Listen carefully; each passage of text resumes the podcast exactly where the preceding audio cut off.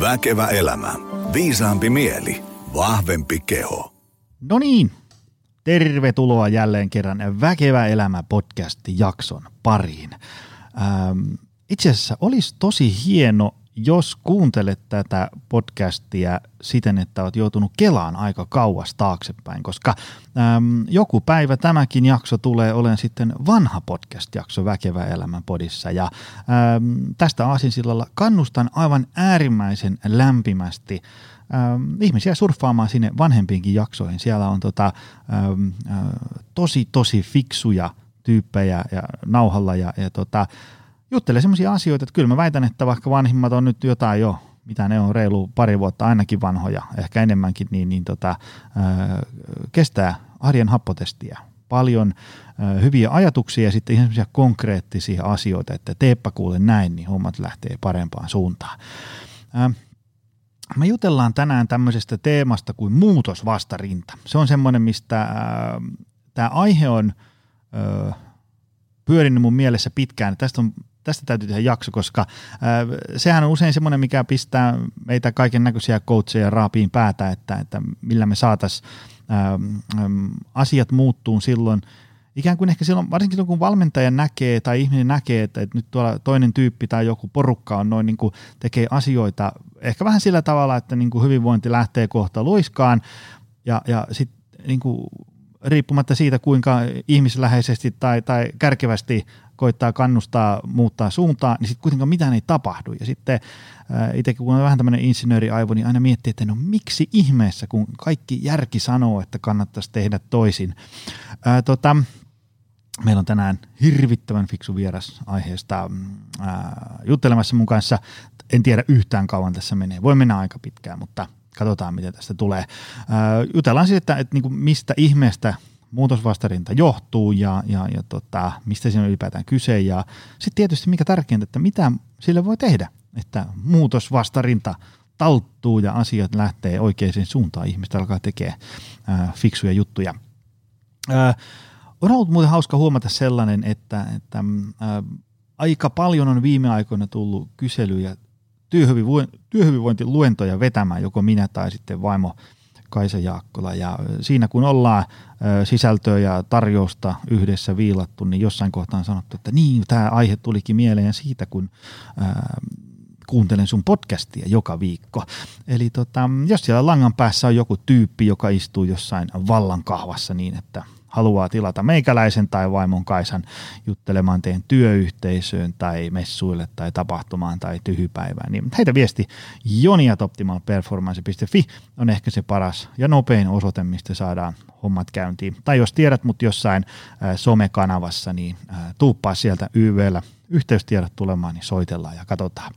Ja, ja tota, Optimal Performance Center, kuntosali kautta valmennuskeskus löytyy siis tosiaan äh, Helsingistä, Pasilasta ja sitten Lahdesta. Meillä saa siis ostaa vanhan liiton kymppikortin tai jäsenyyden ja tulla kyykkäämään, penkkaamaan, maasta vetämään ja tekee vaikka vipunostoa ja hauiskääntöä ihan jäsenyydellä tai kymppikortilla tai sitten niin kuin moni on huomannut, niin parhaiten saa homma käyntiin, kun palkkaa itselleen coachin. Hyppää personal training yksilön valmennukseen tai viiden hengen pienryhmätreeneihin, niin siitähän se homma lähtee. Satu Pihlaja, tervetuloa. Kiitos. Ootko sä kolmatta kertaa tässä podcastissa vieraana? Myönnän, olen. Sä liityt siihen harvalukuiseen joukkoon. Sä oot, jos en ihan väärin muista, sä oot toinen ihminen, joka on kolmatta kertaa tässä podcastissa. Ja tätä on tehty aika kauan. Wow. Mä oon tosi kiitollinen tästä mahdollisuudesta, koska olen myös tämän podcastin suuri fani ja kuuntelen kaikki jaksot aina lenkillä käydessä yleensä. Hienoa. Ähm, hei, meillä on pitkä menu. Ähm, lyhyesti, kuka oot, mistä tuut, mitä teet, minkälaisilla, minkälaisella CVllä paukuttelet täällä tänään henkseleitä? Joo, mä oon tosiaan Satu Pihla ja taustoltani siis psykologi nykyisin. Sanoisin, että mä oon vähän tämmöinen coach, mielen, mielentaitojen valmentaja, on kirjoittanut tietokirjoja itsensä johtamisen teemoista – ja teen tosiaan itsekin erinäisiä puheenvuoroja ja valmennuksia yrityksille, organisaatioille, erilaisiin tilaisuuksiin. Ja myös pidän yksityisvastaanottoa, mm. jossa käy coachingissa ja työnohjauksessa ihmisiä. Ja tämä itsensä johtaminen on tosiaan mulle ollut jo pidemmän aikaa sellainen niin kuin intohimo aihe. Eka kirja oli teemalla aikaan saaminen ja sen vuoksi tämä muutosvastarinta on juurikin, juurikin hyvä aihe, koska, koska pakko myöntää, että nämä usein tulee nämä, nämä tota, muutosvastarinnan vastakohta voisi ehkä olla sit se aikaansaaminen, niin tota, nämä tulee usein vastaan. Mä dikkaan sun jutuissa mm, ennen kaikkea siitä, mä taisin tässä jo tota aikaisemmassa podcastissakin jossain mainita, että Ähm, mun mielestä semmoinen niin kuin aikaansaamisen ikään kuin semmoinen sweet spot, tai tämmöinen niin kuin, on sitten kyse sitä, että, että työelämässä pitää tarttua johonkin toimeen, saada jotain aikaan, ää, tai, tai vaikka elämäntapamuutosta ja miten, niin se sweet spot mun mielestä löytyy jostain sieltä semmoisen niin kuin niin ääripäiden välistä. Ja, ja toinen ääripää on se, että kaikki on vaan itsekurista kiinni – että sen kun vaan yksilö runnot menemään ja sitten tavallaan siellä toisessa ääripäässä on semmoinen, niin että no kaikki on niin vaikeaa, ei pysty tekemään mitään niin edespäin. Jostain sieltä väliltä, tekö sillä tavalla, että niin kuin, mun mielestä niin kuin, sä ymmärrät sen, että saamari joskus ihmisen niin kuin tilanne on sellainen, että niin kuin tänään ei irtoa tämän parempaa, mutta sitten kuitenkin ei ole hyvä, jos niin kuin aina nostaa heti kädet pystyyn, kun tuntuu vähänkin hankalalta. Sitten ei onnistu niin kuin mitään. Se on, se on mukava semmoinen yhdistelmä tällaista niin kuin niin kuin vähän tämmöistä ärrimurria, mutta sitten kuitenkin pystytään hyväksyä, että no tänään ei irronnut tämän enempää, mutta katsotaan mitä huomenna ja niin edespäin. Ihanasti freimattu toi niin kuin, tavallaan sen äärimmäisen itsensä kuuntelemisen ja sitten sen mm. niin kuin semmoisen oikein pakottamalla runnomisen mm. välinen. Ja toihan on hyvin sanottu toi sweet spot, koska tota, sehän, en mä tiedä kuin helppo se on kullekin jonakin hetkenä löytää se. Mm aina. Mutta tänäänhän me sitten se esiin kaivellaan, eikö vaan?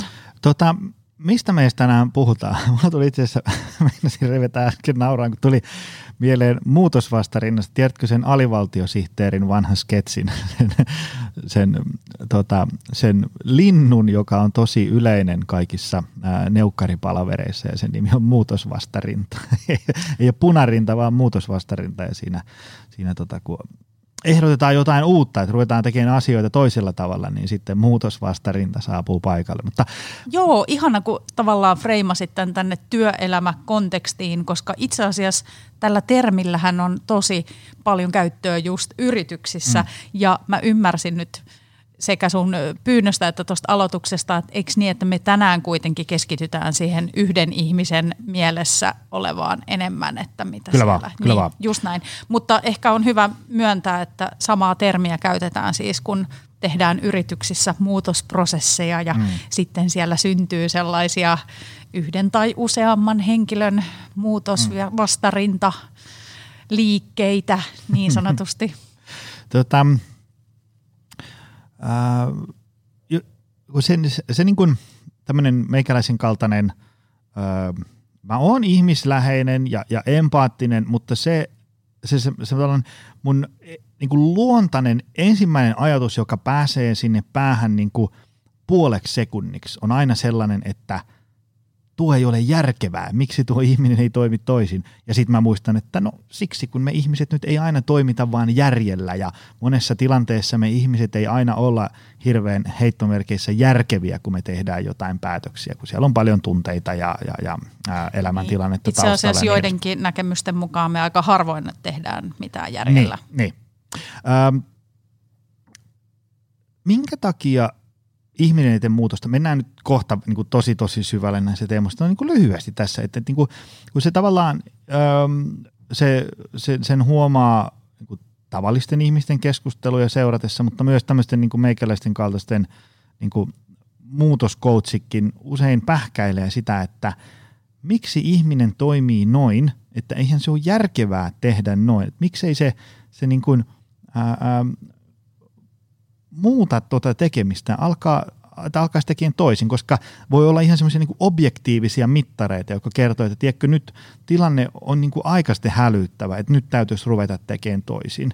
Tai, tai tota, ähm, äh, itse kun käyn paljon luennoimassa, niin mä usein tavallaan huomaan siitä yleisöstä, ää, kun, kun osa on sinne, niin tietysti osa, kun on tämmöinen työyhteisö, työhyvinvointiluento, niin siellä on usein ää, osa yleisöstä on sille, että wow, Joni tulee puhua vähän siisti, mä oon niin, niin kiinnostunut näistä hyvinvointihommista, ne istuu aina siinä eturivissä, nyt vähän karikoidusti. Ja sitten se keskiväli sitä luentoa, se, se porukka siinä, niin kuin ne rivit, rivit 4-10, niin sitten ne on silleen, että hmm, no vähän ehkä kiinnostaa, kuunnellaan nyt vähän mitä, no en oikein tiedä. Tiedätkö, vähän silleen vaankieli-ihmisiä.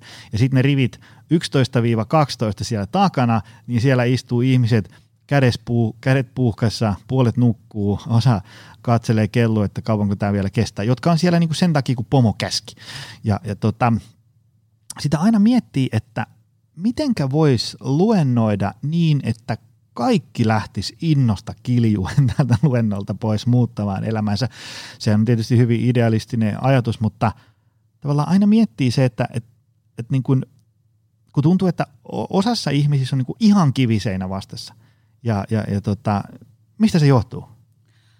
Tähän on semmoinen tota, yksi teoreettinenkin viitekehys olemassa, joka liittyy siihen muutosvaiheeseen. Mm. Eli sehän on niin kuin – tunnettu tosiasia, että vaikkapa esimerkiksi päihteiden yhteydessä, mm. alkoholin liikakäytön mm. yhteydessä on, on tutkittu paljon tällaista, että ähm, siihen käytetään niin kuin menetelmä sellaista kuin motivoiva haastattelu, jossa mm. koitetaan sitä muutoksen vaihetta saada vähän niin kuin eteenpäin. Että ethän sä aluksi on niin kuin mm. edes tunnista, että sulla on mitään ongelmaa ja, ja sitten tavallaan pikkuhiljaa se ehkä pääsee siihen, että tunnistetaan se ongelma ja sitten aletaan niin kuin lähestyä sitä vaihetta, kun oltaisiin valmiita tekemäänkin jotain mm. ja sitten jossain vaiheessa ollaan tosi motivoituneita. Että mm. tälleenhän se niin kuin pääosin menee. Ja sitten toinen asia, mikä tietenkin myös vaikuttaa tuohon sun kuvaamaan, mm. että millä rivillä kukakin on ja myös siihen, miten ne ihmiset siellä organisaatiossa, vaikka johonkin organisaation muutokseen suhtautuu. Että kyllähän meillä on niin kuin ihan tämmöisessä ikään kuin osin synnynnäisessä persoonallisuudessa myös muu, niin kuin vaihtelua siinä, että, että osa meistähän on avoimia uudelle, mm-hmm. avoimia uusille jutuille ja ollaan, innostutaan helposti niistä. Ja sitten osalla se on niin kuin aina vähän mikä tahansa asia, niin mm-hmm. nämä kaksi asiaa nyt tähän alkuun. Mutta et, et toiset ihmiset niin kuin luonnostaan ikään kuin jarruttaa. Ja tähän ei niin kuin tarkoita sitä, etteikö olisi syytä jarruttaa tai miettiä vaikka, että niin kuin ihan tämmöisessä mm. kuntoiluprojektissakin, mm-hmm. että miten se kannattaisi vaikka toteuttaa. Et varmaan, niin kuin, varmaan niin kuin sellainen, että nyt vaan runnotaan menee, niin se on usein just se, että se ei tule onnistuu, niin kuin säkin oot täällä podissa mm-hmm. paljon puhunut. Et on, on, toki on persoonallisuuteen liittyviä syitä, on siihen liittyviä syitä, että ollaanko niin kuin semmoisessa vaiheessa, että ollaan vaikka tunnistettu ja hyväksytty ikään kuin se, että – on joku syy. Myöhennetään nyt heti ensimmäisenä tätä, tätä vaiheasiaa. Tämä kiinnostaa. Öö, mä oon huomannut sen ja kuullut muidenkin itseeni viisaampien painottavan sitä, että, että yksi tärkeimpiä asioita sille, että niin kuin muutos käynnistyy ja, ja, ja menee menestyksellä maaliin, on se, että hetki on oikea. Että niin kuin tyyliin ihmisen niin kuin on voimavaroja – elämäntilanne on oikea, kalenteri ei ole liian täynnä. Ää, Sä luettelit nyt tosi monta muutakin asiaa kuin sen vaiheen. Aivan. Että tavallaan tav- se valmius sille muutokselle mm. on niinku toinen asia, mutta sitten se, että se johtaa johonkin mm. käytännön toimenpiteisiin. Ja mä aina niinku tästä itsensä johtamisen näkökulmasta ajattelen, että jos ihminen sanoo, että kyllä mä nyt olisin valmis, mm. mutta mulla ei ole aikaa – mm. niin kenen duuni se on niin kuin järjestää. Mm. Kyllä mä ajattelen, että ihminen on siinä mielessä niin kuin itsensä johtaja, että se on hänen oma mm. tehtävänsä, se järjestää. Mutta mehän ei kaikki niin kuin aina olla sellaisessa mielentilassa, olotilassa tai ne itsensä johtamisen taidot voi olla erilaiset mm. eri ihmisillä. Ja myös sitten niin on ero siinä, millaiset kokemukset on vaikka jostain liikkumisesta, että ainakin itse on niin kuin – lapsuuteni viettänyt silleen, että ei mulla ollut mitään mm. säännöllisiä liikuntaharrastuksia, enkä mä ymmärtänyt ollenkaan, että mitä joku tavoitteellinen liikunta nyt edes on. Niin kuin, että ne oli jotenkin eri tyyppejä, jotka sitä teki. Ja siinä on tosi paljon myös tätä elämänkokemuksen tuomaa. Joo, joo. Onko siinä niin kuin, sori mä nyt vähän pilasin täällä mun seudotieteellä, niin tätä on hyvää pohjustusta, mutta se, se vaiheasia jäi nyt kyllä kiinnostaa. Mitä, se, se, niin kuin, mitä eri vaiheita siinä niin kuin on? Tai Joo, siis nyt niin olisi ihana, kun muistaisi kaiken ulkoa. Mutta tavallaan niin kuin ymmärrät, että teoriassa se menee sillä tavalla, että aluksi ollaan siinä vaiheessa, kun ei vielä tiedosteta, että olisi joku tarve ja. muutokselle tai ei hyväksytä sitä jostain syystä, vaikka vinkkejä olisikin tarjolla. Siellä verikokeet huutaa punasta ja muuta vastaavaa. Ja sitten tota, sit tullaan pikkuhiljaa siihen, että oivalletaan se tarve ja sitten hyväksytään se, että kun nyt on jotakin muutosta tarvitaan ja sitten pitäisi vielä jotenkin päästä siihen toimintavaiheeseen, että, mm. että oikeasti oltaisiin valmiita tekemäänkin jotakin. Moni, monihan on siinä vaiheessa, että teoriassa mm. on se niin kuin tieto ja ymmärrys ja halukin ehkä, mutta sehän ei vielä tarkoita sitä, että käytännössä jotain tapahtuu. Joo, onko se nyt sitten sillä, että, että tavallaan se ihminen on semmoisessa, että se, se ei ole ikään kuin tähän vaiheputkeeseen putkeen päässyt niin kuin vielä ollenkaan. Ja kun semmoinen että on niin kuin ihan totaalinen kiviseinä vasta silleen, että, että kun ehdotat, että no hei voisiko tälleen tehdä, niin sitten sieltä tulee joku vasta-argumentti ja sitten sä kerrot, että no okei, että no voitaisiko me toi tilanne taklata tällä. No joo, mutta sitten kun on tämä, no voitaisiko me se taklata tuolla. No joo, mutta sitten kun on vielä tämä.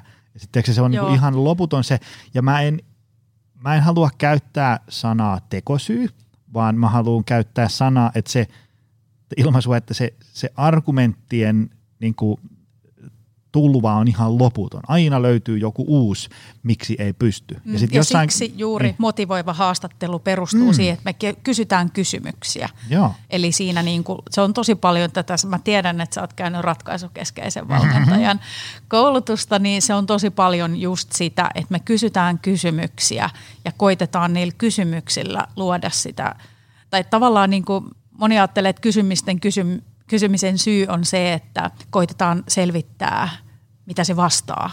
Mm. Mutta oikeastaan me halutaan niillä kysymyksillä herätellä niitä ajatuksia ja me ei tavallaan voida päättää, että huomenna se on valmis toimimaan tai mm, viikon mm. päästä.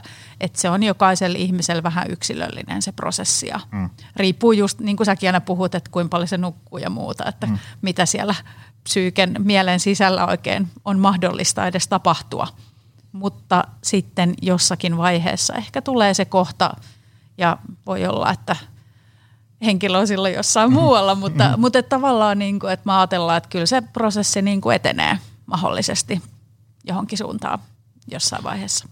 No niin, me ollaan tässä kolmasosa lähetystä mennyt ja ollaan kysymyksessä numero yksi. Hyvältä näyttää. Joo, mutta tämä on tosi, niin kuin, ei tähän ole mitään yhtä ei, ja varmaan me oltaisiin tosi rikkaita, hahmottaa. jos meillä olisi eikä tähän mennä, yksi vastaus. Niin, eikä mennä varmaan, joo, totta. totta.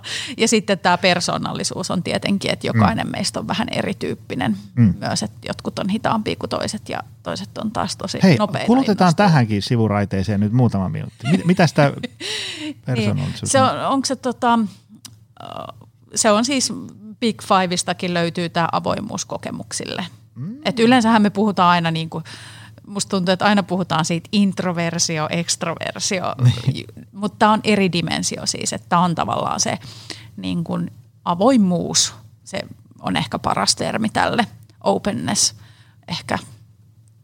Niin tavallaan niin kuin se, että miten, miten niin kuin vastaanottavainen ikään kuin on jollekin asioille, onko, uudelle onko se, onko informaatiolle se niin kuin, tai jollekin tämmöiselle. Onko se niin kuin paljon tavallaan niin kuin ihmis, tyypistäkin. Se, se ei ole niin, niin elämäntilanteesta tai ajasta niin, se on enemmän, niin ajatellaan, että persoonallisuus on niin kuin sillä tavalla, osa siitä on synnynnäistä. Mm.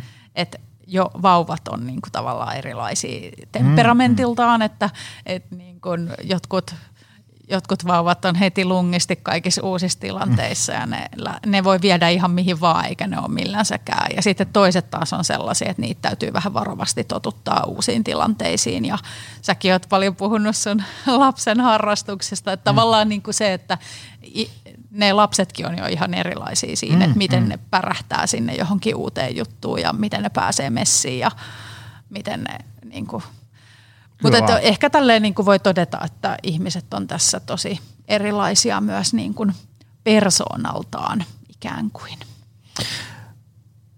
Me vaihdettiin tuossa ennen kuin sä tulit vieraaksi niin muutaman viestin ja, ja tota, sä heittelit siellä tämmöisiä niin muutamia, mitkä on ikään kuin siellä ähm, muutosvastarinnan tämmöisiä niin kuin rakennuspalikoita, polttoainetta tai miksi sitä nyt haluaa nimittää. Mutta ja, ja, se oli hyvä lista. Käydään vähän sitä läpi. Mitä oli esimerkiksi vaikka niin kuin aivojen ja kehon taipumus säästää energiaa? Joo, mä ajattelin, että nämä pointit olisivat sellaisia, mitä olisi hyvä ymmärtää, kun pohditaan joo, tätä, joo. että mistä tässä nyt oikein niin, on niin, niin. kysymys. Niin. Et ihminenhän on niinku tämmöinen biologinen olento, jolla mm-hmm. on aivot ja ne eh, aivot ja keho toimii itse asiassa vähän siinä mielessä samalla logiikalla, jos sä nyt tälle insinöörinä haluat tätä logiikkaa, niin tota, sitten... Heti alkoi kiinnostaa. No niin, eli tavallaan niin kuin ihminenhän on kehittynyt semmoisissa oloissa, missä oli tosi tärkeää säästää energiaa, koska mm. ei voinut, ei ollut ehkä lähiölepaa vielä olemassa, niin ei voinut tietää, että saako niin kuin ravintoa.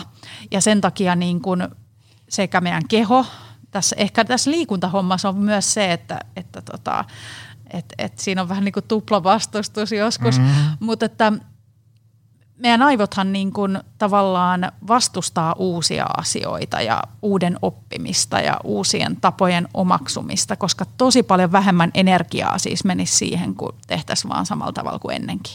Mm-hmm. Ja, Hyvä. Niin, eli tämä on niin kuin tavallaan se, tätä mä, tätä mä usein mietin, että, että miten ihmeessä me edes voitetaan tämä, mutta toisaalta ihminenhän myös sitten niin kuin saa paljon mieleen, paljon iloa ja nautintoa myös siitä, kun just aikaan saadaan jotain ja opitaan mm. jotain uutta. Että se on tavallaan meille ilonaihe, mutta luonnostaan meidän, niin kuin, meidän biologia vähän vastustaa sitä. Meidän mm. biologia ei tiedä siis, että ravintoa on huomennakin saatavilla mm. tavallaan. Aivan. Tai se tietää sen vähän silleen huonosti. Ja erityisesti jos on sille stressitilassa, eikö niin, mm. niin tiedetään jo tätä kaikkea, että elimistö rupeaa entistä aggressiivisemmin keräämään aivan kaiken energian, mitä se saa ja yrittää varastoida kaiken, mm. kaiken niin kuin, ja niin kuin myös aivot sit pistää niin kuin stressitilassa vastaan kaikkea niin kuin uutta. Joo, ei, joo, ei, joo. vaan aivot itse asiassa kuluttaa ihan hirveän määrän energiaa per päivä. Siitä on muuten täällä podissa puhuttu aivojaksoista. Niin, eli tavallaan niin kuin, mä en ole mikään neuropsykologi, mutta että tavallaan tämän periaatteen ymmärtäminen on ollut mullekin tosi iso asia, mm. että tavallaan me luonnostaan vastustetaan ja sen takia pitää löytää niin kuin jotain keinoja, miten sitä vastustusta niin kuin sitten selätetään, että miten me saadaan sitä ja tähän on tietenkin sit tosi kaikki näitä, että aloitetaan luomalla uusia hyviä tapoja pikkuhiljaa, mm. ettei se tule kerralla se kaikki uusi juttu ja sitten jotenkin semmoisia, että koitetaan luoda just niitä rutiineja ja tapoja, jotka niin kuin mm kuluttaa sitä energiaa lopulta vähemmän. Joo, joo. Se, mä tunnistan sen esimerkiksi niin kuin omalla kohdallakin sille, että kun itse on niin kuin innostunut kaikista uusista jutuista. Ja sitten ajatellaan, että on niin kuin elämän palikat kohdalla ja työviikko on sopivan mittainen ja on nukuttu ja syöty ja liikuttu. Että se, se paletti on niin kuin hyvällä mallilla. Ja sitten joku heittää jonkun, että hei, kannattaisiko niin kuin tota firman toimintaa muuttaa niin kuin tälleen. Niin on se, että joo, hei mahtavaa, otas vähän selvä. On niin kuin innostunut, että jes, niin kuin tavallaan muutos myötäinen että annetaan palaa, otetaan selvää tästä. Sitten taas, kun se paletti on niin kuin ihan levällään, tiedätkö, että on se 70-tuntisen työviikko pohjalla ja yksivuotias poika valvottanut öitä ja reenit jäänyt ja syönyt huonosti ja niin edespäin. Ja sitten joku ehdottaa samaa, niin on silleen, että ei, et, ei, ei nyt, ei, nyt, nyt on ihan väärä hetki. Teko on niin kuin totaalinen kiviseinä vastassa. Että se tavallaan se, että jos, jos joku muu elämässä ikään kuin syö kaikki voimavarat ja jaksamisen ja kaistan korvien välistä, niin ky- kyllä se aika hankalaa on. Joo, ja tämän huomaa jo tosi pienissä jutuissa, että johonkin, mm. Jonakin hetkenä pitäisi käydä johonkin uuteen palveluun kirjautumassa, niin on ihan sillä että en kyllä jaksa käydä kirjautumassa. Ja sitten kun on joskus nukkunut hyvin yön, sitten on ihan sillä, että mikä tässä nyt oli niin kuin se vaikeus. Mm, mm. Että se kokemus on tavallaan tosi erilainen – ja tämä on myös se niin kuin yksi, yksi ongelma, että tässä muutosvastarinnassa, että tavallaan me ollaan tosi paljon just sen sen hetkisen olotilan ja kokemuksen vankeja. Mm. Et me jotenkin, niin kuin, tästähän puhutaan vaikka jonkun masennuksen yhteydessä tosi paljon, että masentunut ihminen näkee vaan negatiivista. Ja, mm. Mutta et samas, sama juttu pätee kaikkeen muuhunkin, että väsyneenä ei niin kuin innosta mitkään uudet asiat. Ja sitten taas, jos on vähän sellainen ylienerginen, niin sitten saattaa tarttua vähän turhankin moniin uusiin juttuihin. Ja että tavallaan se olotila hirveästi niin kuin – mm. määrittää sitä, että mihin on valmis tarttumaan ja mihin ei. Ja siihen tavallaan sitten niin kuin, just niin kuin säkin aina että kosahtaa ne jotkut hyvät projektit, että se olotilahan muuttuu sitten. Joo, joo. Ja sitten niin aina välillä työhyvinvointiluennolla joskus käy silleen, että äm, kun mä pitkään luennoin sille, että jos on vaikka joku, tiedätkö, joku haluaa tämmöisen puolentoista tunnin kokonaisvaltaisen hyvinvoinnin luennon ja sitten siellä käydään läpi ravinnon, liikunnan ja palautumisen tämmöiset niin kuin pääprinsiipit. Ja sitten mä tiedän, kun, mä tiedän, kun siellä on ihmisiä niin kuin yleisössä tosi monenlaisista eri elämäntilanteista ja, ja on nuorempaa, vanhempaa ja sinkkuja ja perheellisiä ja koko se setti, niin tavallaan tekisi mieli antaa niin semmoinen iso kattaus Tiedätkö, että, että, että siellä on joku, että no hei, noi ei ole niin kuin mulle, mutta tota mä voisin koittaa ja niin edespäin. Niin kuin paljon mistä valita. Ja sitten mä joskus vuosia sitten, mä, mä, niin kuin, mä unohdin painottaa sitä, että, että nyt tulee paljon asiaa, että valkkaa täältä niin kuin itselle sopivat yksi, kaksi, kolme juttua ehkä. Mä unohdin painottaa sitä ja sitten ihmisille helposti tuli semmoinen olo, että nyt nämä kaikki 187 asiaa täytyy viedä mun arkeen, jotta mä voin hyvin. No nyt mä oon korjannut silleen, että mä niin kuin painotan, että – että nyt ei kannata pelästyä, että jos tulee paljon vinkkejä, vaan että mä haluan antaa tämmöisen hyvinvoinnin buffeen, että tässä tulee nyt vaikka 187 ranskalaista viivaa, mitä voi tehdä, että ota sieltä yksi, maksimissaan kaksi, mitä rupeat tekemään, ja sitten ihmeitä alkaa tapahtua. Mä, mä painotan sitä usein jopa niin kuin kahteen kertaan, että muistakaa nyt, ei kaikkia, vaan yksi tai kaksi, että unohda vaikka syömiset ja liikunnat ja ota tuosta unikalvolta joku juttu tällainen. Ja painotan sen niin, että varmasti jokainen kuulija kuulee sen, mutta silti aina välillä käy silleen, että kun, sit, kun on silleen lopuksi, että no hei, heräskö jotain kysymyksiä, niin sitten jonkun käsi nousee ja sitten niinku tulkitsen niin, että varsin tuohtuneena, että tiedätkö, että, että kun mulla on työ ja mulla on lapset ja kesämökin remontti, että millä sä kuvittelet, että mä vien nämä kaikki mun arkeeni. Sitten mä oon silleen, että kun mä just sanoin niin kuin viisi minuuttia sitten, että ei näitä kaikkia, mutta se tavallaan se ihmisen, niin kuin, se näkee sen jotenkin sen tilanteen semmoisen jonkun linssin läpi ja tuntuu, että osa asioista menee vähän niin kuin toisesta korvasta sisään ja toisesta ulos. Siinä on semmoinen niin kuin vihainen vastustus kaikkea sitä muutosta kohtaan. Niin, ja meitähän ei tavallaan hirveästi ihminen on myös lajina sellainen, että meitähän ei hirveästi kiinnosta semmoiset pienet ja vähittäiset parannukset. Sekin vielä. Mehän ei innostuta niistä hirveästi, mm. vaan mehän aina niin kuin niin kuin nämä median tarinatkin hyvin, hyvin sitä kuvastaa, että miten sitten koko elämä muuttui ja mm-hmm. jotenkin me halutaan se semmoinen story, että, että joku iso muutos tapahtui ja siitä me innostutaan, että ei vitsi mun elämä mm-hmm. olisi aivan toisenlaista ja todellisuudessa siihen, että se elämä on aivan toisenlaista, niin siihen voi mennä vaikka kaksi vuotta, mm-hmm. mutta silti se olisi aika lailla sen arvosta Mm, mm. Vaikka menisi 20 vuotta, niin se on silti sen arvosta. Että, että tavallaan niin kuin sitä on ihminen aina jotenkin masentuu sitten siinä muutosta miettiessäänkin ehkä mm. jo siitä, että no mut kun ei se ole mahdollista se iso muutos, niin en mä sitten tee mitään. Mm. Mistä päästään muuten siihen vähän aasinsilla näihin niin kuin nopeisiin palkkioihin. Joo, tämähän on myös aivojen ominaisuus. Mä sen takia tämän tänne nostin, nostin koska tota, mehän jotenkin usein, usein niin kuin tehdään Tämän huomaa monessa muussakin asiassa taas, mutta tehdään mielellään niitä asioita, mistä tulee nopeasti sellaista mielihyvää, että sai jonkun asian valmiiksi tai näin. Ja mm. nämä muutoksethan on taas just ihan päinvastainen juttu, että tässä se valmiiksi saaminen on tyyliin, että onko se nyt ikinä sitten valmis vai, mm. tai ainakin just, että siihen yleensä menee niin kuin pidemmän aikaa tai en mä tiedä, miten sä vaikka hahmotat, mutta mä ainakin ajattelen, että en mä niinku varmaan valmiiksi tuu, että mähän on niinku mm. aina vaan tässä matkalla ja mä oon jotenkin hyväksynyt sen asian. Joo, joo, siis se on ihan selkeä, että, että vaikka niinku kaksi vitosena löytää jonkun komponentti, että mä, mä oon vegaani ja crossfittaaja ja polkujuoksija ja sitten mä meditoin ja menen ysiltä nukkuu näin, niin ei se sama kompo sitten niin nelikolmosena välttämättä toimi tai viisi kasina ja, ja, ja niin edespäin. Et kyllä tämä on vähän semmoinen päättymätön talkoo tämä hyvinvointi sitten kuitenkin.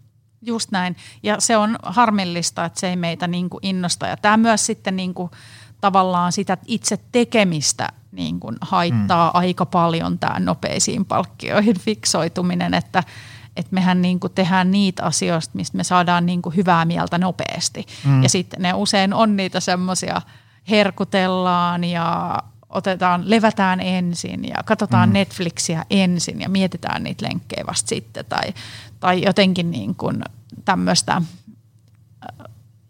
tämmöistä niin nopeata, nopeata, hyvää fiilistä haetaan, mm.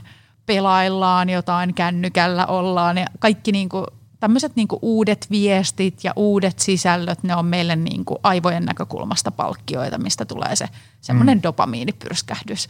Jos joo, nyt jo. tälleen tosi paljon yksinkertaistetaan, anteeksi kaikki, jotka joo, ymmärtävät joo, tästä ei. paremmin. Mutta tavallaan se, että me helposti jäädään semmoiseen pieneen, pieneen niinku räpläämiseen tai just tuohon mm. niinku syömisiin ja juomisiin helposti jää ihminen Joo, joo. joo, ja se, kyllähän se niin kuin ihminen monesti – jos ajatellaan äm, vaikka jos jotain ravitsemusta haluaisi lähteä korjailemaan, niin äm, mä ymmärrän sen tosi hyvin ihan niin kuin omastakin kokemuksesta, että jos on niin kuin heittomerkeissä paska päivä ja, ja, ja väsynyt ja kiire ja kaikki on mennyt pieleen, niin äm, kyllä mulla ainakin tekee paljon enemmän mieli Hesburgerin megaateriaa kuin kanarintaa ja parsakaalia. Tiedätkö, kun sen saa niin kuin tuosta applikaation painalluksella valmiina niin eteen, se on hyvää, sitten se paha fiilis menee pois ainakin hetkeksi. Ja, ja tota, et, et se tavallaan nopeisiin palkintoihin tarttuminen on niin kuin mun mielestä tosi ymmärrettävää. Se on ymmärrettävää, että se on houkuttelevaa. Niin, niin.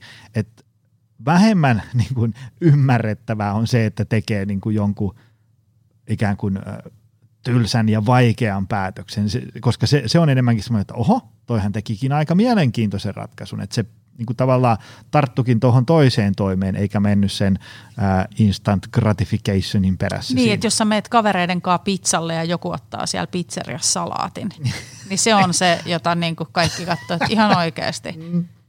Juuri näin. Tota, mitäs kaikkea muut? Sä mainitsit psyyke-identiteetti. Mä, niin, mä en pohjusta tätä mitenkään, koska mä en tajua, mitä tämä tarkoittaa. Ehkä me siitä psyykestä vähän puhuttiinkin tuossa aikaisemminkin, mm. että meidän, meidän tota, mutta ehkä mä tätä identiteettihommaa mm. liittyen, mm. ehkä tuohon äskeiseen mm. se aavistit, niin tota, että onhan osalla sitten siinä elämän aikana lisäksi tullut joku semmoinen tapa hahmottaa itseä, että mä nyt on tämmöinen mm. tyyppi, joka ei sporttaa. Esimerkiksi mulla henkkoht ei ole mitään niinku semmoista urheilijan identiteettiä, mm. että se on tullut mulle vasta aikuisiellä se urheilu ja se ei jotenkin – ihan niin kuin vaivattomasti edes solahda siihen niin kuin mun, mm. mun käsitykseen itsestäni, että onko mä nyt joku urheilullinen ihminen mukamassa. Mm, tai mm. että se tuntuu musta vähän oudolta ajatukselta. Ja mä voin ymmärtää, että jollakin, joka vaikka just aikuisiässä aloittaa jotain uutta terveellistä, liikunnallista mm. elämää, että se ei ehkä tunnu sellaiselta niin kuin omalta mm, jollain mm. tavalla. Ja se identiteetin muuttaminen on tosi vaikeaa. Ja esimerkiksi tämmöiset tyypit kuin James Clear, joka on paljon tavoista ja rutiineista kirjoittanut, niin hän on silleen niin kuin sitä mieltä, että kyllä tämä identiteetti pitää niin kuin muuttaa ensiksi. Että tavallaan pitää pystyä uskoa siihen, että sä oot se tyyppi, joka pystyy tämän tekemään. Ja mä tietysti mielessä ymmärrän tämän ajattelun. Mm. Tosin mä en ole näin ehdoton. Että mä oon ihan varma, että voi myös tehdä ja sitten se identiteetti muuttuu pikkuhiljaa tai minkä verran nyt muuttuukaan sitten. Mm. Mutta onhan se, vitsi kun mä en muista, joku vieras sen on sanonut, että onhan esimerkiksi elämäntapan muutos niin tavallaan siinä alussa vähän semmoista fake it till you make it, tiedätkö, tyylistä, että sun pitää niin kuin ruveta elään kuin liikunnallinen ihminen, vaikka sä et ikään kuin ole vielä liikunnallinen ihminen. Mutta Joo. susta tulee myöhemmin semmoinen, mutta, mutta alkuun se voi olla vähän sellaista, että täytyy vaan mennä siksi, kun mentävä on ja mm. luottaa siihen, että tästä tämä sitten helpottuu ajan myötä. Joo, kato, ihmisillä on semmoinen etu, että se ei ole niin kuin se eläin, joka menisi vaan mm. kehon, kehon tai vaistojen perusteelle. Että meillä on myös mahdollista ottaa mukaan semmoinen ajatus, mm. että no miten mä toimisin, jos mä olisin sellainen tyyppi, että mä mm. eläisin terveellisesti. Mm. Että miten terveellisesti elävä ihminen tässä tilanteessa toimisi, minkä ruoan se valitsisi, lähtisikö se lenkille vai mm. jäisikö se sohvalle. Tai jotenkin niin kuin, mä ymmärrän tämän, että tämä on kyllä aika tehokasta niin kuin, tapa. Mm. Että jos on, jos on tavallaan asettanut sen tavoitteen, että mä haluan nyt elää terveellisesti. Piti, piti muuten jossain vaiheessa muistaa sanoa tämäkin, että kun aiheena on muutosvastarinta, niin eihän me sitä muutosta yleensä vastusteta. Siis että, Vaan. Niin, että mehän halutaan usein, mm. usein niin kuin sellaisetkin ihmiset, mä usein tavoitteista coachaan tai valmennan tai koulutan tai jotain muuta, niin, niin jotenkin se, että voi olla, että ihmisellä ei ole niin kuin sinänsä niitä konkreettisia tavoitteita, mutta kyllähän haluaa silti kaikenlaista elämässä ja haluaa mennä sinne ja tänne ja voida, voida hyvin ja olla piirteä ja elää monipuolista elämää ja ties mitä tehdä. Mm. Että kyllähän me niitä asioita kuitenkin halutaan ja sehän se ongelma just on, että se muutoksen toteuttaminen on vähän se ongelma. Mm, Et se on niin kuin yleensä se, mikä on hankalaa. Toki on sitten niitäkin ihmisiä, jotka on siinä muutosvaiheessa, jossa mm. ne sanoo, että en minä mitään muutosta halua. Mm. Mutta jos niin kuin oikeasti haastateltaisiin, niin sit ne kuitenkin toivois toisenlaista usein, usein me halutaan niin kuin parempaa elämää kuin aikaisemmin. Kyllä vaan.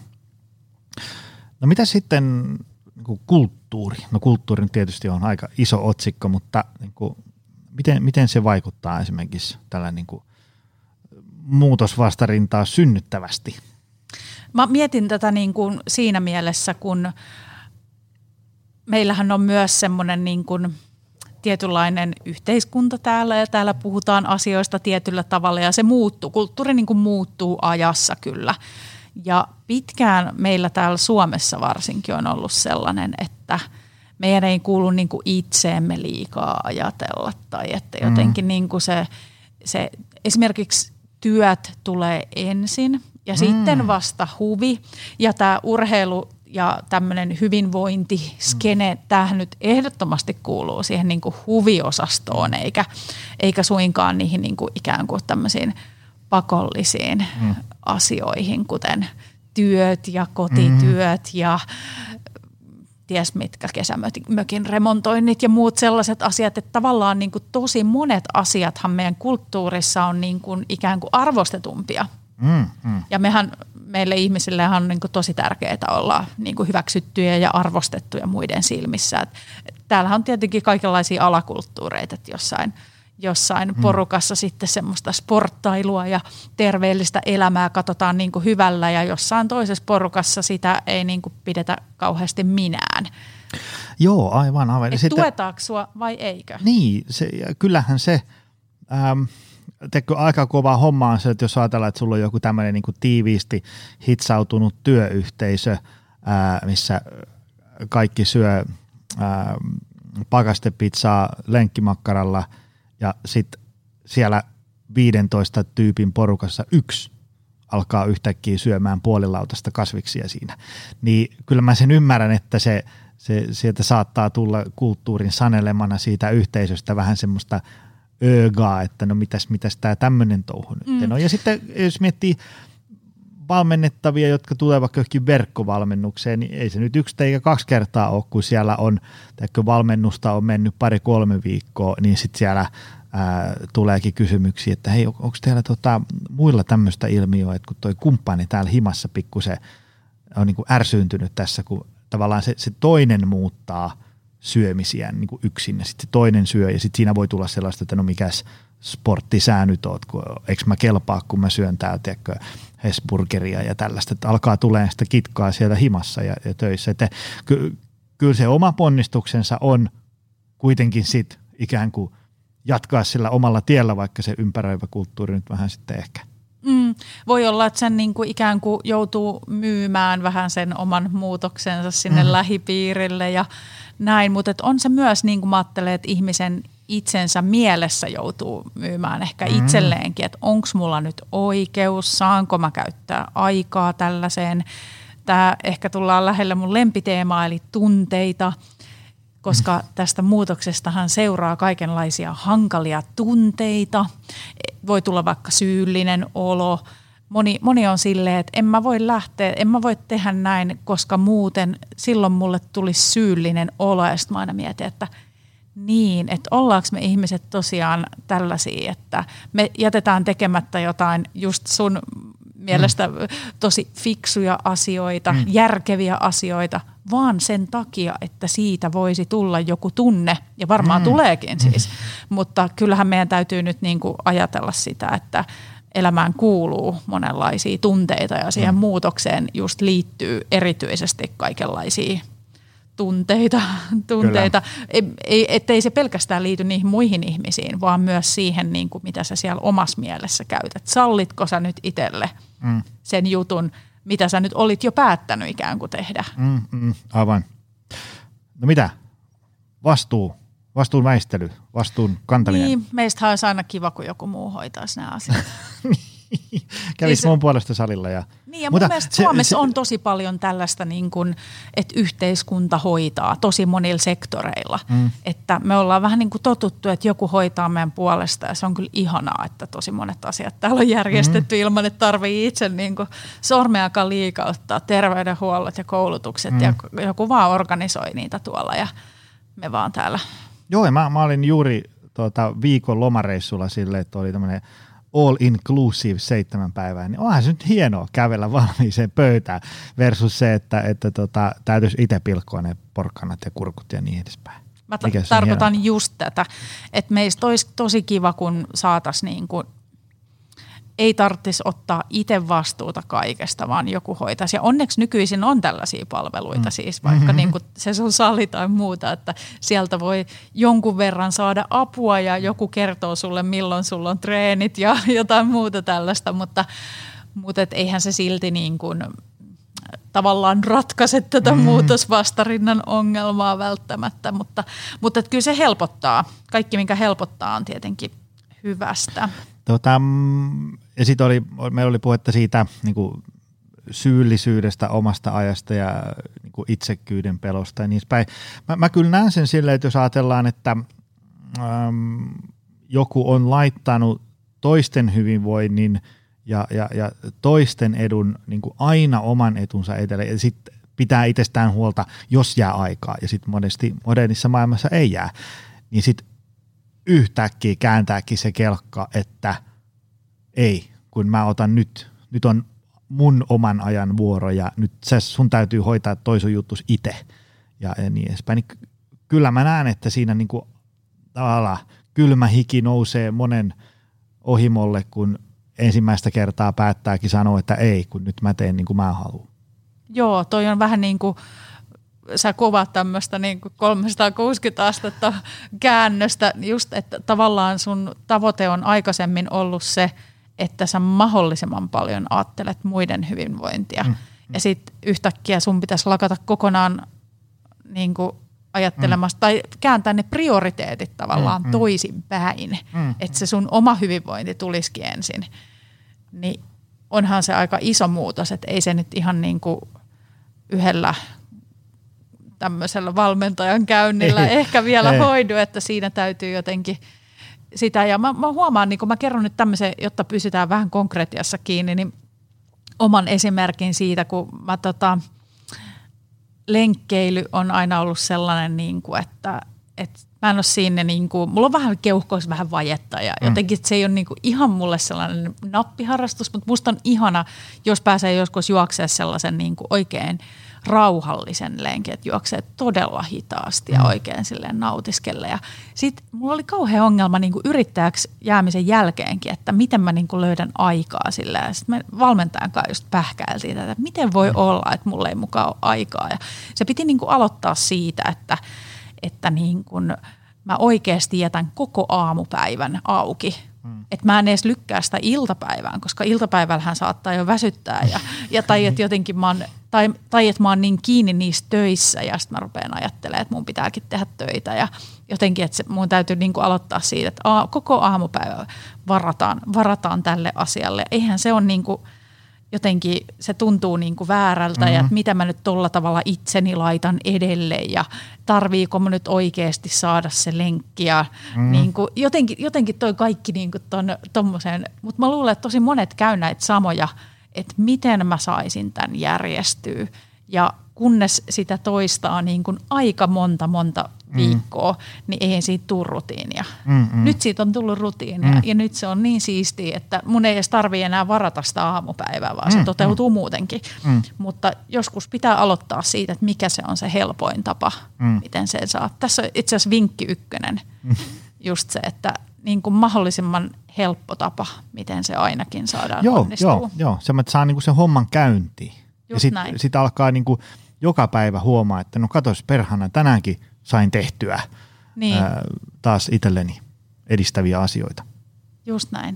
Ja tavallaan niin kuin, kyllähän me, vinkki kakkonen ehkä, niin just puhuttiin noista nopeista palkinnoista. Että onhan nekin palkintoja, kun me tehdään niitä pieniä asioita mm. terveyden eteen, mutta ne pitäisi vaan niin kuin ruveta huomaamaan sille mm. aika korostuneesti, mm. että tavallaan niin kuin antamaan itselle siinä se niin kutsuttu palkinto. Joo, joo. Ja tota, ähm, se on totta, että mm, semmoinen niin kokonaisvaltainen elämäntapamuutos ottaa aikaa ja, ja parempi mennä yksi asia kerrallaan ja näin ja näin näin.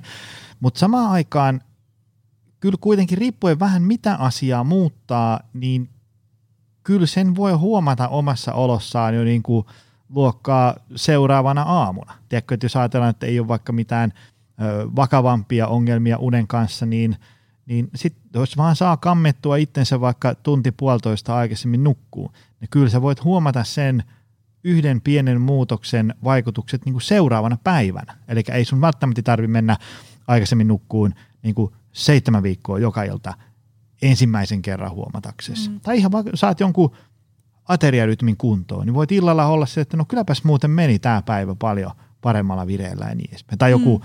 joku tiedätkö, toimistossa tekee jotain kuminauhajumppaa vaikka pari kertaa viisi minuuttia päivittäin, niin varmasti voi huomata, että kylläpäs muuten veri kiertää päässä eri tavalla kuin aikaisemmin. Että se niin kuin, ähm, jo isoja juttuja, kestää pitkään, mutta kyllä niin kuin pieniä muutoksia voi huomata niin kuin tosi nopeastikin. Mm. Ja kyllä se niin kuin pakko sanoa, että vaikka se aluksi varsinkin se lenkille lähtö oli tosi vaikeeta ja se on musta henkkohta aika raskas laji se juoksu, mm.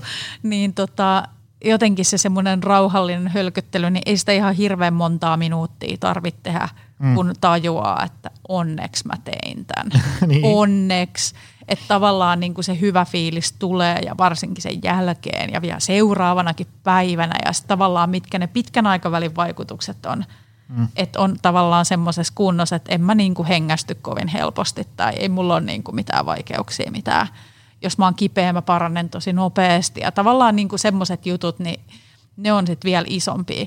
Mutta se jo aika nopeasti, varsinkin liikunnasta, mm, mutta myös mm. mun mielestä terveellisestä syömisestä tulee joo, aika joo. nopeasti se hyvä fiilis. Ja unesta nyt varsinkin tulee se, se fiilis, kun sulla on niinku pää tuntuu erilaiselta. Mm. Mulla tuli mieleen muuten siitä, kun joillain on hankaluuksia ottaa sitä omaa aikaa, siis siten, että ei, ei kehtaa, ei uskalla tai tuntuu, että se on jotenkin niin kuin väärin, niin semmoinen kannustuksen sana kaikille siellä langan toisessa päässä, että mä en muista, koska viimeksi joku olisi sanonut, että olipa väärä päätös ruveta priorisoimaan myös omaa hyvinvointia eri tavalla. Jokainen sanoo, että, että olihan se hankala keskustelu käydä himassa kumppanin kanssa, että hei, nyt mä tarvisin tälle liikunnalle aikaa ja voitaisiinko me ruveta syömään täällä vähän eri tavalla ja, tai, tai kävi jonkun hankalan keskustelu ää, töissä bossin kanssa, että nyt tätä mun toimenkuvaa pitää vähän muuttaa, niin jokainen on, että et, kyllähän se kirpas, mutta vitsi, että niin kun alkoi kuin uusi elämä sen jälkeen, kun kun sai sen tehtyä. Et, niin kuin, kannustan lämpimästi kokeilemaan, vaikka se kuinka jännittäisikin. Mm, ja ei pelätä niitä tunteita hei liikaa, mm. ei hän. Ei. Että tavallaan niin kuin se, että tulee joku olo, että tuleeko sulla nyt sitten, jos sä lähdet vaikka töistä neljältä salille tai jo mm. puoli neljältä tai jotain sellaista, niin tuleeko sulla nyt sitten joka viikko 52 viikkoa vuodesta siitä ihan super mm syyllinen olo vai mm-hmm. meneekö se itse asiassa syyllinen olo niin kuin parissa viikossa ohi. Että tavallaan näinhän ne tunteet, eihän mehän niin kuin hyvässä ja pahassa totutaan kaikkeen. Mm-hmm. Kyllä, vai kyllä. eihän se sitten enää ole niin vaikeaa. Joo ja sitten ihan just mennään siihen, niin kuin, että teepä kuule näin, niin asiat lähtee parempaan suuntaan. Mutta yksi kulma, mikä mä haluan äh, vielä jutella sun kanssa, on se, se tavallaan semmoinen niin tottuminen – et sehän on se ää, ää, tota, ää, vanha klise, että ihminen sietää mieluummin tuttua helvettiä kuin tuntematonta taivasta. Ää, siinähän on usein vielä se, että jos ajatellaan vaikka jotain tämmöistä niin voimavaroja, jaksamista, vireystilaa, niin kuin ajatellaan, että se on jonain päivänä niin hyvä – ja sitten se lähtee siitä alamäkeen, niin sehän ei monesti mene silleen niin kuin kertarysäyksellä, vaan se, sitä univajetta hiljalleen kertyy ja syöminen menee hiljalleen pieleen ja, ja liikunta jää hiljalleen ja se tulee silleen niin kuin vähän kerrallaan, niin kuin semmoisella vähän niin kuin negatiivisella siedätyshoidolla, tiedätkö, että se ihminen niin kuin tavallaan siihen tottuu. Ja sitten niin kuin unilääkäri Henri Tuomilehto siitä usein puhuu, että, että sitten kun vaikka niin kuin uniongelmia on kestänyt pitkään, niin ihmiseltä vähän katoo kyky niin kuin hahmottaa, että kuinka väsynyt oikeasti on. Että saattaa ihan oikeasti käsi sydämellä sanoa, että kyllä niin kuin aika hyvin menee. Tämä on niin hyvä esimerkki, koska mä olin just yhden mun tutun perheen luona tota pitkästä aikaa hmm. kylässä ja sitten mulle selvisi, että he nukkuu vain kuusi tuntia yössä. Ja tavallaan mä ymmärrän, joo, on paljon töitä ja lapsia, niin kuin kaikkea tekemistä ja muuta ja ei saa mentyä ajoissa nukkumaan, mutta koska mä oon itse muuttanut mun elämäntapoja niin paljon ja myös sitten ehkä ne työt, mitä mä teen, se ei ole kahdeksasta neljään, vaan ne on sellaisia, että mä haluan olla sen kaksi tai kolme tuntia päivästä ihan niin kuin priimakunnossa. Mm-hmm. Että mun pitää olla tavallaan ihan satasella.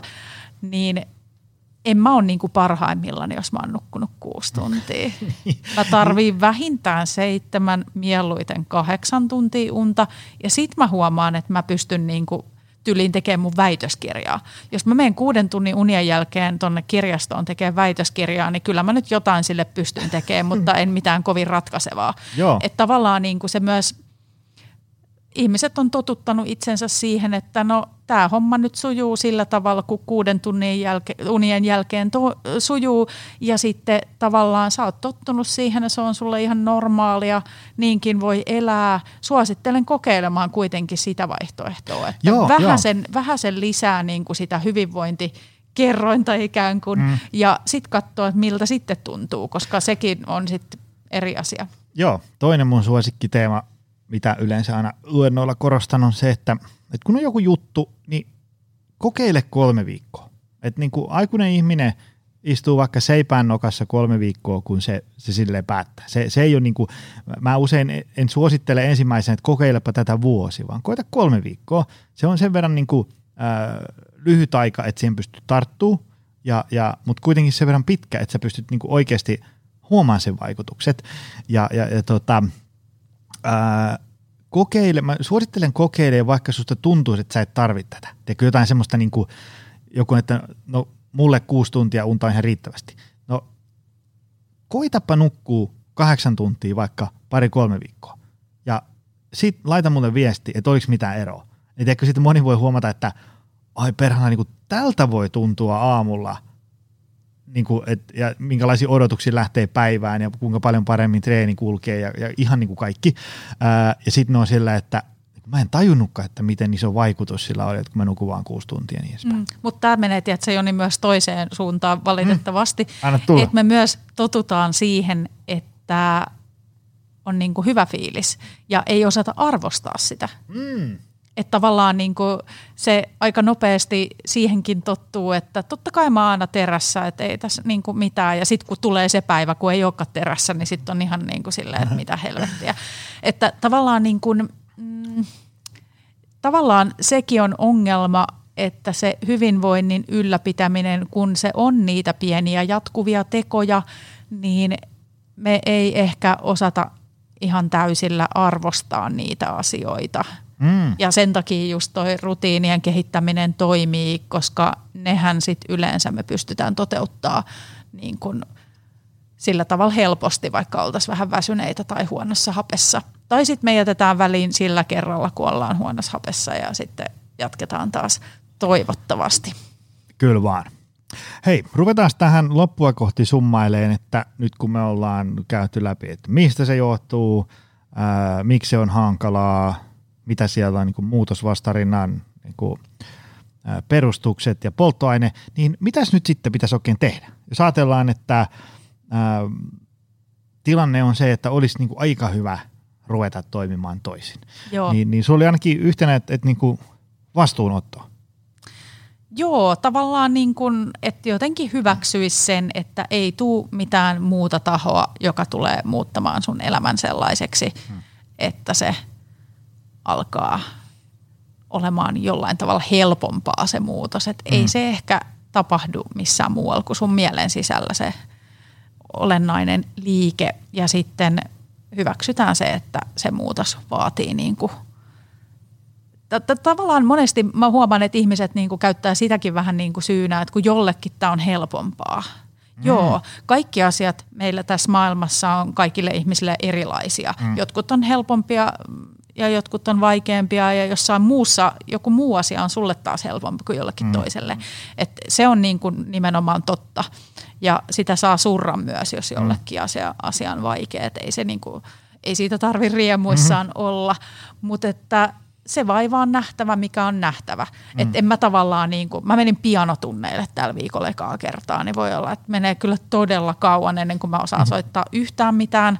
Tai tämä liikunnan opettelukin on mm. mulle henkkoht ollut tosi tosi pitkä ja hankala tie tietyssä mielessä, mm. joskin mun mielestä ihan niin kuin kiva ja hauska ja sellainen niin kuin innostavakin, mutta, mutta myös sille, että se ei ollut helppoa. Kun mm. taas sitten joku koulussa oppiminen – lukemaan oppiminen vaikka, niin se oli mulle ihan niin kuin piece of cake. Mulla ei ollut minkäännäköisiä ongelmia. Ja, mm, mm. Et, tai jotenkin meillä on eri vahvuudet kaikilla. Ei siihen kannata takertua. Mm. Joo, ja se... Äm, kyllähän me voidaan niin kuin sitä elinympäristöä, missä me eletään, niin kuin muokata Joo. sellaiseksi, että se tekeminen on helpompaa, mutta kyllä sinne aina jää jonkin verran sitä, että täytyy myös itse tehdä.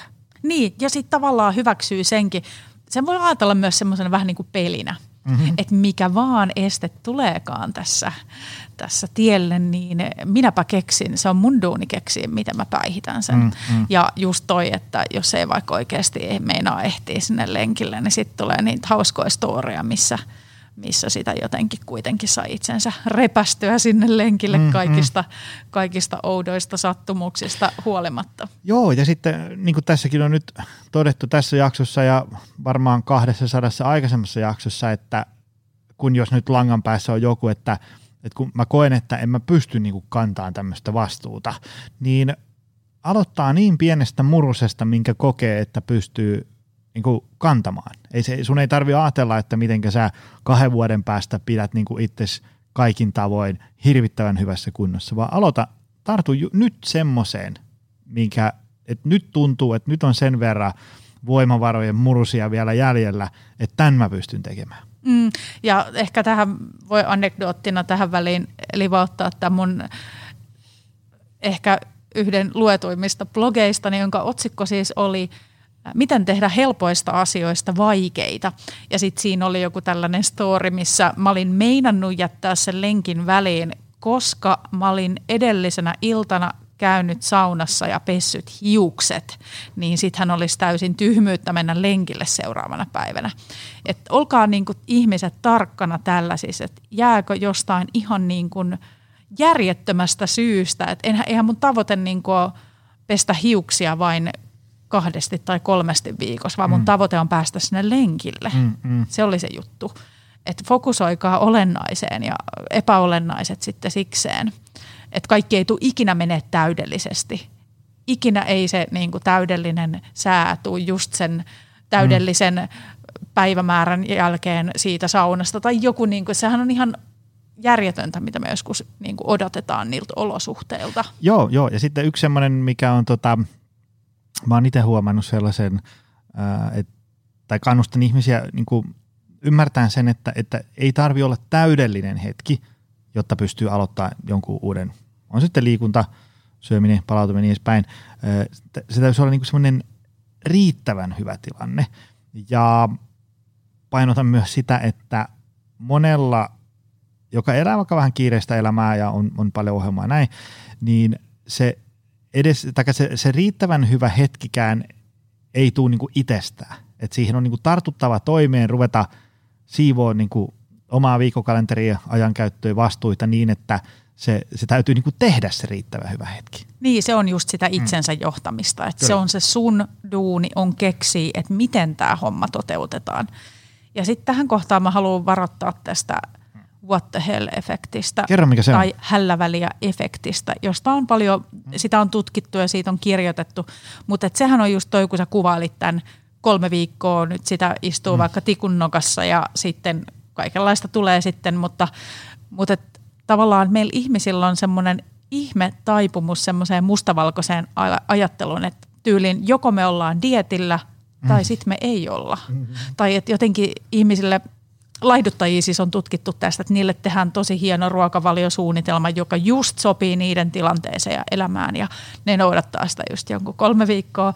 Ja sitten tietenkin tulee aina se yksi päivä, kun jollain on synttärit ja sä syöt vahingossa täytekakkua mm. tai ehkä tarkoituksellakin. Ja todella vahva taipumus meillä ihmisillä on se, että sitten kun se yksi päivä tulee tai sitten kun se yksi viikko tulee, niin me jätetään se koko homma. Ja tämä on musta niinku kaikista, tässä ei niinku järjen kanssa tälle ole mitään tekemistä, koska mitä järkeä yhden päivän tai yhden viikon takia hylätä se koko suunnitelma. Mm, mm. Tai että siinähän on jo tapahtunut paljon ja voisi vaikka veriarvoissakin jo näkyä jotain, mm, jos olisi mm. syönyt vaikka kolme viikkoa hyvin.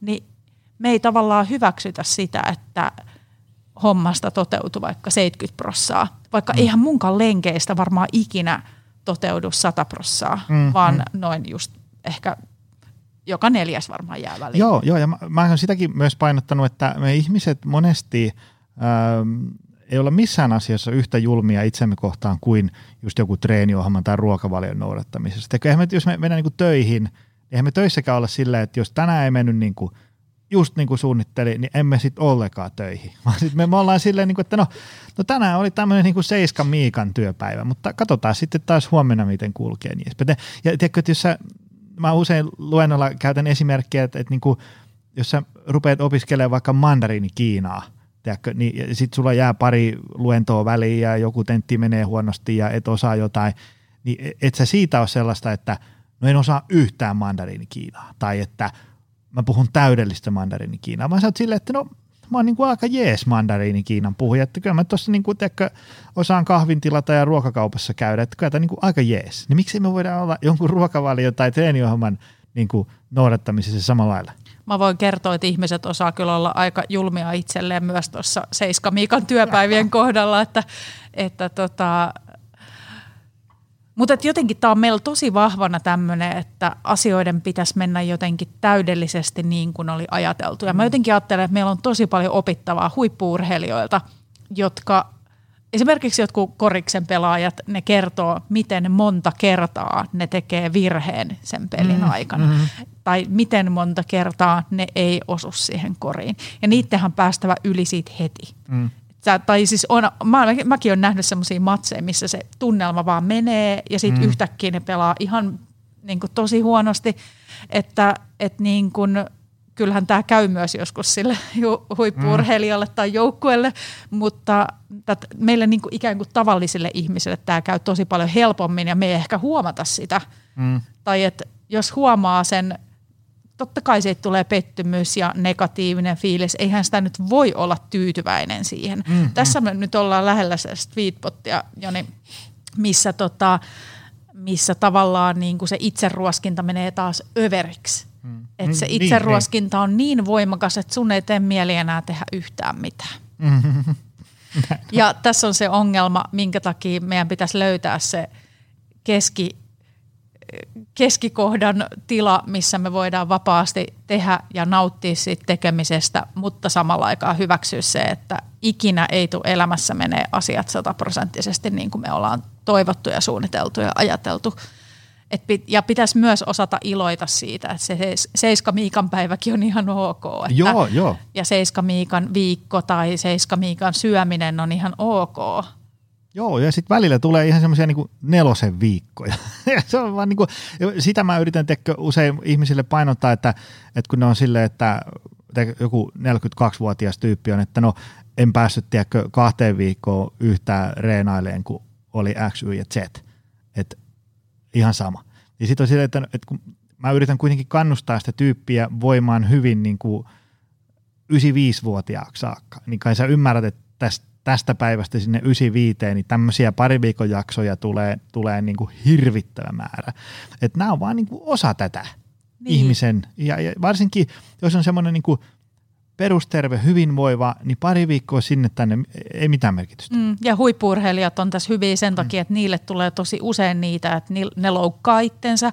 Ne joutuu pitää ihan kunnolla taukoa treenistä tai tekemään jotain kevyempiä treenejä vaikka kuinka kauan. Ja mäkin välillä huomaan, että mä joudun tekemään nyrjäytä nilkkani ja mun täytyy kevyemmin treenata ties kuinka kauan. Mutta mä, tavallaan mä oon oppinut vähän nauttia siitä, että mä en anna periksi. Mm, Et, mm. et mä, niin kun, mä vedän sillä 20 prosentilla, mutta mä teen sen silti. Mm. Et minähän olen niin kun, mähän en nyt anna tässä periksi, että tavallaan sen hällä väliä mistä tahansa virheestä koko projekti lentää roskikseen asenteesta, kun päästäisiin vähän en lähemmäs sitä semmoista, että et okei, että mä oon niinku puoli rampa tässä, mutta minäpä käyn silti vartin kävelyllä, että tai että jotenkin me omaksuttaisiin se semmoinen, että, että, tota, että jos meillä on joku pläni, niin me toteutetaan sitä, mutta se prosentti voi vähän vaihdella. Mm, mm.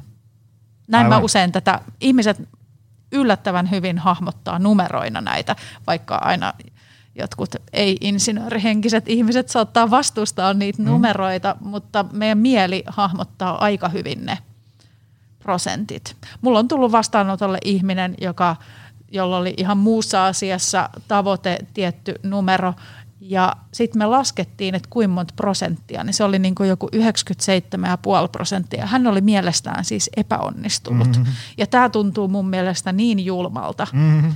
että tavallaan toi, kun sä sanot aina, että ei saisi olla liian lepsu, ei saisi olla liian vaativa, että joo, ei todellakaan saa olla niin vaativa, että aina pitää sataprosenttisesti mm. onnistua kaikessa. Et siitä ei niinku, siitä ei vaan tule mitään. Just tai sitten täytyy olla tosi paljon aikaa ja energiaa mm-hmm. näihin hommiin.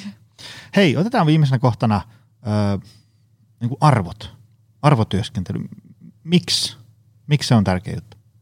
Joo, siis kaikkihan olisi kauhean paljon helpompaa, jos niin oltaisiin jotenkin alun perinkin jo sisäistetty se, että minkä takia sitä muutosta halutaan. Mm. Mä en halua sanoa, että tämä on mikään edellytys. Että mm. pelkästään sillä, että laitetaan tavoitteita ja sovitaan itsen kanssa ja mm. kestetään hankalia tunteita ja äh, näin otetaan tukea vastaan ja apua, mm. niin sillä pääsee tosi pitkälle.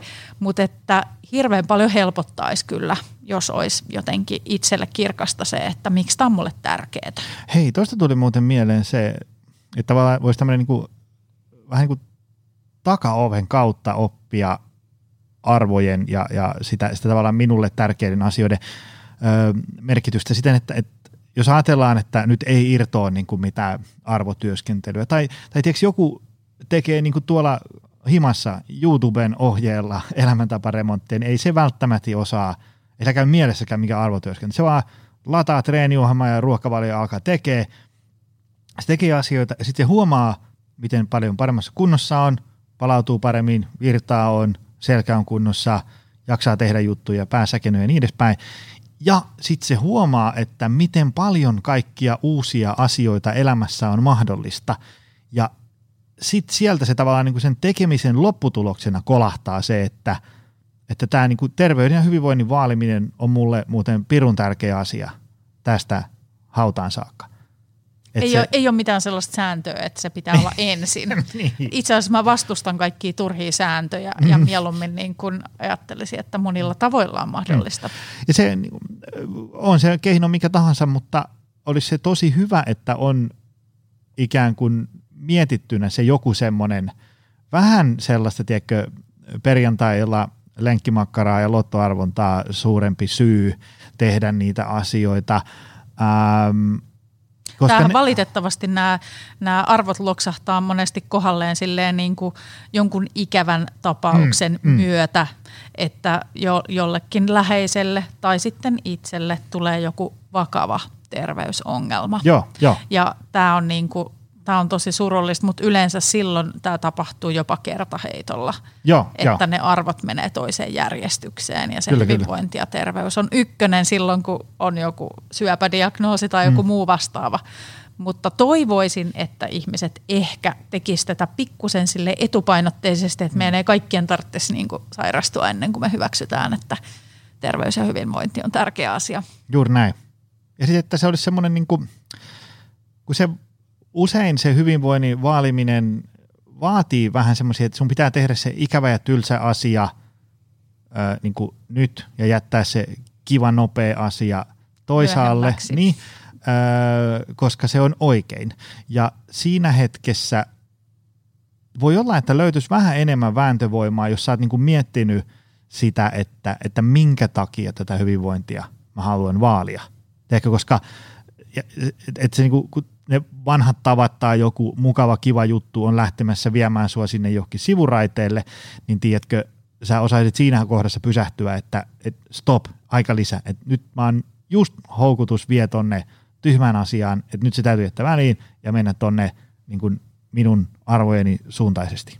Just näin. Ja mä, nyt mä annan kaksi semmoista aivan pientä ajatusharjoitusta, mm-hmm. jotka on, olen kirjaani aikanaan kirjoittanut valinnan paikkakirjaan. Eli äh, silloin kun me ollaan siinä kohdassa, että tekisi mieli valita joku helppo juttu ja sitten tuntuu vaikealta mm. valita se fiksu homma.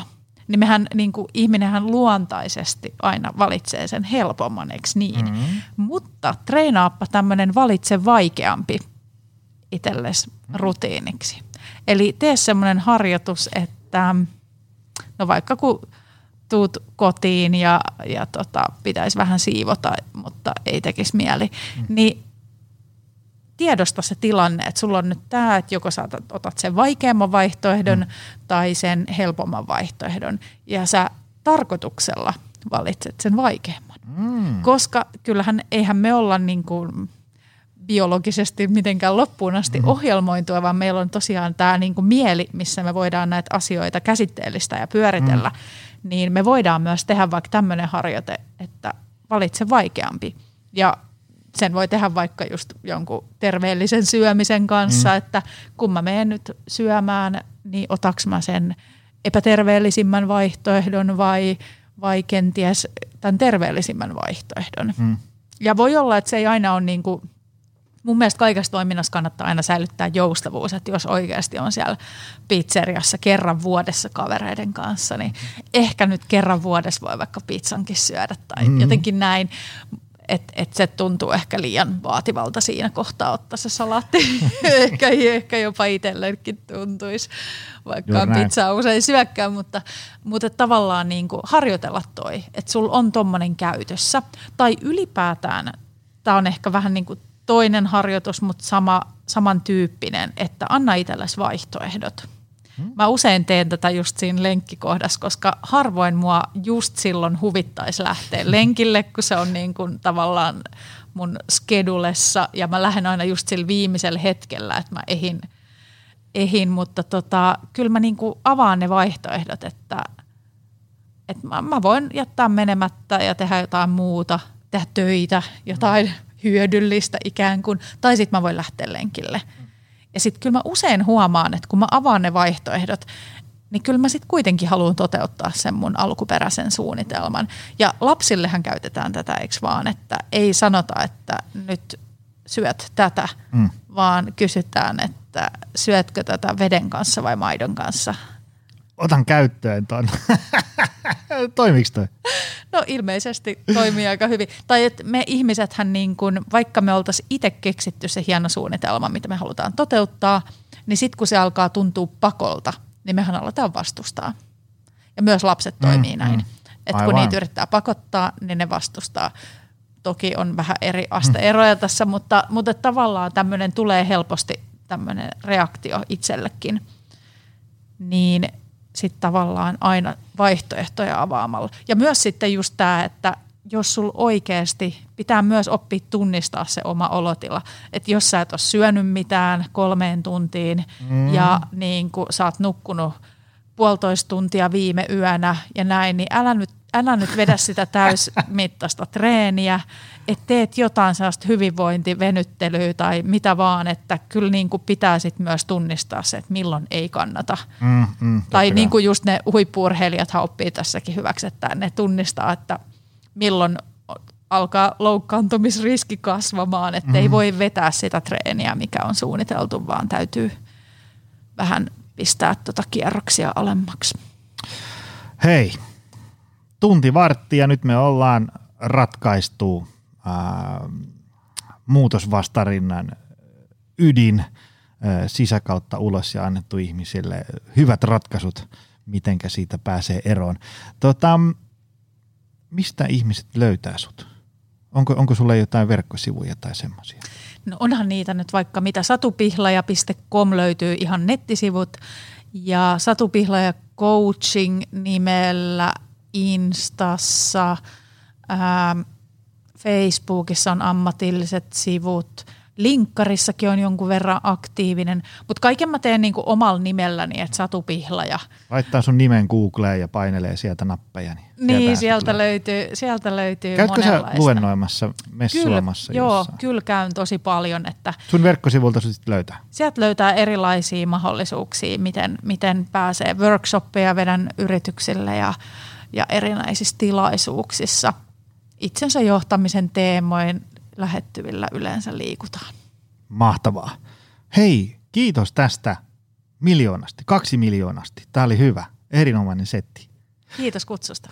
Ja kiitos sulle, arvoisa kuulija, jos jaksoit tänne aavistuksen ylipitkän jakson loppuun asti. Me nähdään ja kuullaan taas ensi viikolla. Se on moi! Tutustu lisää aiheeseen optimalperformance.fi ja opcenteri.fi.